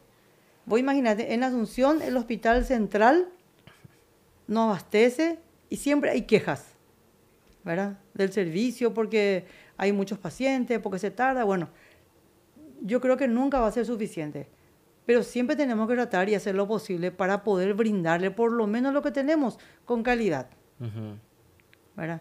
Y es lo que tratamos. A veces la enfermera de repente eh, no es muy educada o le habla mal al paciente, entonces tratamos de, que, de corregir eso. Que es un servicio, una eh, marca como sí. cualquier otro. Entonces tenemos también un buzón de quejas y sugerencias, ¿verdad? Donde la gente dice, por ejemplo, eh, el espacio es muy chiquito. ¿Verdad? El, cierto, el predio es chico. ¿Verdad? Necesitamos un hospital. La enfermera me maltrató. Pero si ya hay un terreno, ya está en licitación, pucha, estamos sí, cerca, ¿eh? Sí. Estamos Eso sí, cerca. Yo creo que estamos eh, muy bien encaminados. Uh-huh. eh, creo que la diputada, la doctora Cristina, estuvo con el presidente del I P S, que es médico, el doctor Bataglia, y él justamente le aseguró lo que, lo que te estoy diciendo. Uh-huh. Confirmó eso de que ya está todo encaminado. Poxa, isso sí. para a ciudad va a ser... Entonces, y, y esse I P S vai acabar agarrando toda a região, ¿verdad? Desde Troncal, Corpus Christi... Sí, ¿verdad? Porque no sí, hay claro donde... que sí. No, ah. Nosotros tenemos solamente, en el departamento tenemos tres servicios. Eh, la unidad sanitaria de Curuatú, que tiene un terreno muy grande, muy lindo. Eh, Pero donde no hay, no hay estructura. Tiene infraestructura inclusive ahora también con la doctora. Mejor que la nuestra. Mejor que la nuestra. Ellos tienen internación. Mm. Ellos tienen cirugía. Pucha. La, nosotros somos puestos. Vos imagínate, puesto que es la mínima expresión de un servicio. Después viene mm. la unidad sanitaria y después viene el hospital. Entonces, en Puente Quejá tenemos la unidad, unidad sanitaria. sanitaria. Y después el hospital. Sí. Uy. Puesto, unidad. Entonces yo ah. había solicitado... de que el puesto pase a unidad sanitaria. Uh-huh. Entonces, si pasamos a unidad, entonces vamos a tener más servicios, vamos a tener internación. Y eh, me dijeron, no, no, porque ya vas a tener tu hospital. Entonces, la, nosotros nos quedamos como puesto, pero realmente los servicios que ofrecemos, excepto que no tenemos internación, es igual o más que una, que unidad, unidad. Que una unidad. Y ahí nos vamos directo al hospital. Y, exacto. Y nosotros tenemos los mismos médicos que están con nosotros en el, en el puesto, también están en el hospital. Porque el hospital de Salto acá es un hospital grande. Sí, pero ese es un hospital, fue en un principio fue un hospital materno infantil. Se tenía que potenciar más todo lo que sea maternidad, uh-huh. ¿verdad? Y secundariamente el resto, ¿verdad? Ahora se habilitó el área de traumatología y creo que se va a habilitar también el área de terapia intensiva. O sea que van a necesitar más recursos humanos, tanto de médicos como enfermeros, los médicos especialistas. Que, que hay en I P S hoy no pueden estar en, el, en la terapia intensiva. Son distintos. Sí, eh, tenemos una neumóloga que también es funcionaria del hospital que hace terapia intensiva. ¿Quién es la neumóloga? Eh, la doctora Noelia. Noelia. Sí. Y está, tenemos un cirujano de trauma que también está en terapia intensiva porque maneja muy bien la parte clínica médica, todo lo que es intubación, respirador, ¿verdad? Pero eh, terapia intensiva es una especialidad. Una especialidad es otra. Eh, o, uh-huh. Sí. Hacemos, hacen primero... Todo lo que hicimos clínica médica, en algún momento hicimos terapia intensiva. Cubríamos las terapias, las guardias de terapia de... de los sanatorios privados uh-huh. en la época, ¿verdad? Porque es cierto, terapistas hay muy pocos. Ah, ¿eh? Sí, pero, poquísimo. Pero cambió mucho de lo que era, ¿no? ¿En qué sentido? En la tecnología, tal vez, no sé, manejaban una máquina, porque hay muchas máquinas. Sí, sí, eso sí, de, de mi época en que yo hacía terapia intensiva, ahora los equipos son prácticamente diferentes. Hacen todo solo. Hace casi todo solo, mm. ¿verdad? Eh, nosotros ahora estamos por iniciar un curso de especialización en terapia intensiva en enfermería en la facultad. Justamente pensando en qué. En el I P S. Exactamente. Qué pensando bueno, en eh. eso. Pensando en eso. Una especialización. Una especialización. Entonces ya vamos a tener enfermeros terapistas. Uh-huh. Vamos a tener. Entonces lo que vamos a necesitar son los médicos terapistas. Pero los médicos son pocos. Son mucho más enfermeros terapistas sí, que médicos. Sí. Bueno. Así ah, mismo, ellos son los que están veinticuatro horas con el paciente, ¿verdad? Eh, eh, doctora, tu vida Así es. es pesada, ¿eh? Sí. Es pesada. Tenemos un laboratorio que anteriormente con el convenio con el hospital, los bioquímicos eran del I P S y se van a trabajar en el hospital, ¿verdad? Ahora tenemos todo el equipamiento de un laboratorio dentro del puesto, donde se procesan todo lo que son rutinas, lo que uh-huh. le llamamos la rutina. Sí, a lo mejor, ¿verdad? Sí, pa, y pa, cuando son eh, estudios así especializados, eh, estamos enviando al hospital de Ciudad del Este. Uh-huh. Ahora un tiempito hubo un, un, un stand-by, porque parece que sobrepasó la expectativa también de ellos, muchos pedidos de todo lado. Porque hay que, hay Asunción, Ciudad del Este... No, hospitales del I P S hay muchísimos. ¿Hay muchísimos? Sí, pero nosotros... Eh, hay una coordinación zonal, se llama, y que depende de Alto Paraná y Canindeyú. Poxa, pero sí. está muy lejos. Sí, entonces nosotros, ¿qué hacemos? Los eh, estudios especiales, se toma la muestra y se envía a Ciudad del Este. No, la muestra perfecto. Yo tengo, sí. El problema es las personas. Sí. Porque ir a Ciudad del Este no es fácil. No. Eh, pacientes que van a terapia intensiva eh, van a Ciudad del Este. Pacientes que van a ser operados nuestros, si son, no son de muy, eh, muy, si no son muy complejos, se van toda Ciudad del Este. Entonces yo llamo a mi coordinador zonal, tengo un tal paciente eh, con tal característica que necesita tal cosa. Bueno, mandale nomás, uh-huh. se vaya al paciente. Pues todo ser previo aviso, ¿verdad? Tenemos una ambulancia, cierto que no es de, no tiene equipamiento de terapia, pero está bien montada.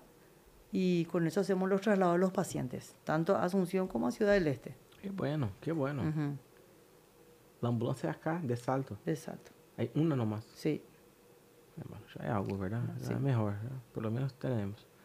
Por lo menos y, tenemos. Y, y, y con todo eso, ese tema acá, acá, acá, la familia cuesta, ¿verdad?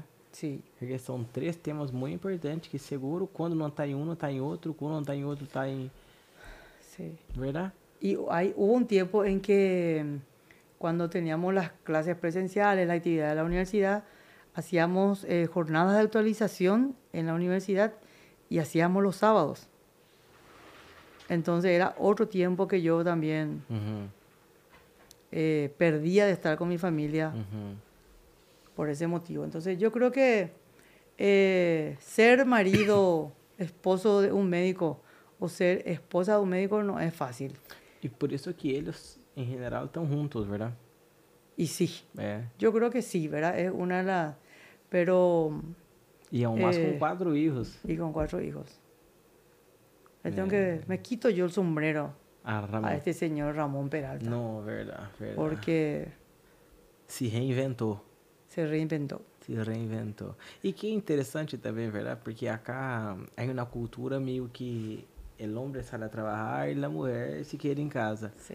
Y, y me gusta eso porque o sea, yo y Jazmín somos un equipo, ¿verdad? Si ella necesita, yo tengo que me quedar. Si yo necesito, ella tiene que se quedar. Y con ustedes funcionó, ¿verdad? Sí, esa. Y eso es justamente lo que, eso es lo que nosotros siempre decimos. Somos un equipo que siempre tenemos que remar hacia un mismo lado. Uh-huh. Porque si yo remo acá, él rema acá, no nos vamos a ir a ningún lado, ¿verdad? Sí. Entonces, eso. Y yo creo que también eh, el éxito del relacionamiento... Hasta hoy por lo menos es la comunicación. A veces no tenemos mucho tiempo, pero lo poco que tenemos tratamos de, de hablar. Y cuando viajamos, sí, nos vamos a Asunción o de repente vacaciones, ese es el tiempo en que más tenemos entonces para hablar. Todo el trayecto, ¿verdad? Y hablamos de muchas cosas, ¿verdad? De los hijos, de la familia, de los proyectos que tenemos, uh-huh. ¿verdad? Y... Ella dijo que si yo me enfermo, la culpa es tuya. Todas las veces que yo me enfermé, es responsabilidad tuya. Fue eso que dijo acá. Es bueno que sepas. Jazmín. Vos escuchaste, Jazmín. Pero qué bueno, sí, qué bueno. Sí. Doutora, me quedé muy, muy contente de hablar acá. Me gustó mucho, me gustó mucho. A yo, mí también. Hace rato que no hablaba tanto. Yo. Y no sabia de, de tantas coisas assim. Me quedei mm. surpresa. Porque as vezes que eu me fui olhar, eu tinha tanta paciência. E assim, tanto tempo. Eu, incluso, vou falar sobre uma coisa que... Puxa, a gente reclama quando vem cá. E toda vez que me iba, já queria sair. Porque sa sabia que a gente olhar. E eu tinha muita gente que atender. E eu sempre tive isso na paciência. Uma tranquilidade. Me passar sempre na calma. E disse, puxa, ela tá, tá tranquila, sabe, sabe, sabe aquela pessoa aqui tá sempre assim, vou falar com ela, e sim, vamos vir cá, vamos tomar e senta, e habla, toma um tererê, sabe, eu tinha essa impressão, e vós não, muito pelo contrário, é que hum. esse é tu trabalho ali, verdade, pero há milhares de coisas detrás que tá fazendo. É que quando eu entro no consultório me olvido de tudo, verdade, por isso que às vezes a gente me chama, me diz, te chamei e não me atendiste o telefone. Uhum.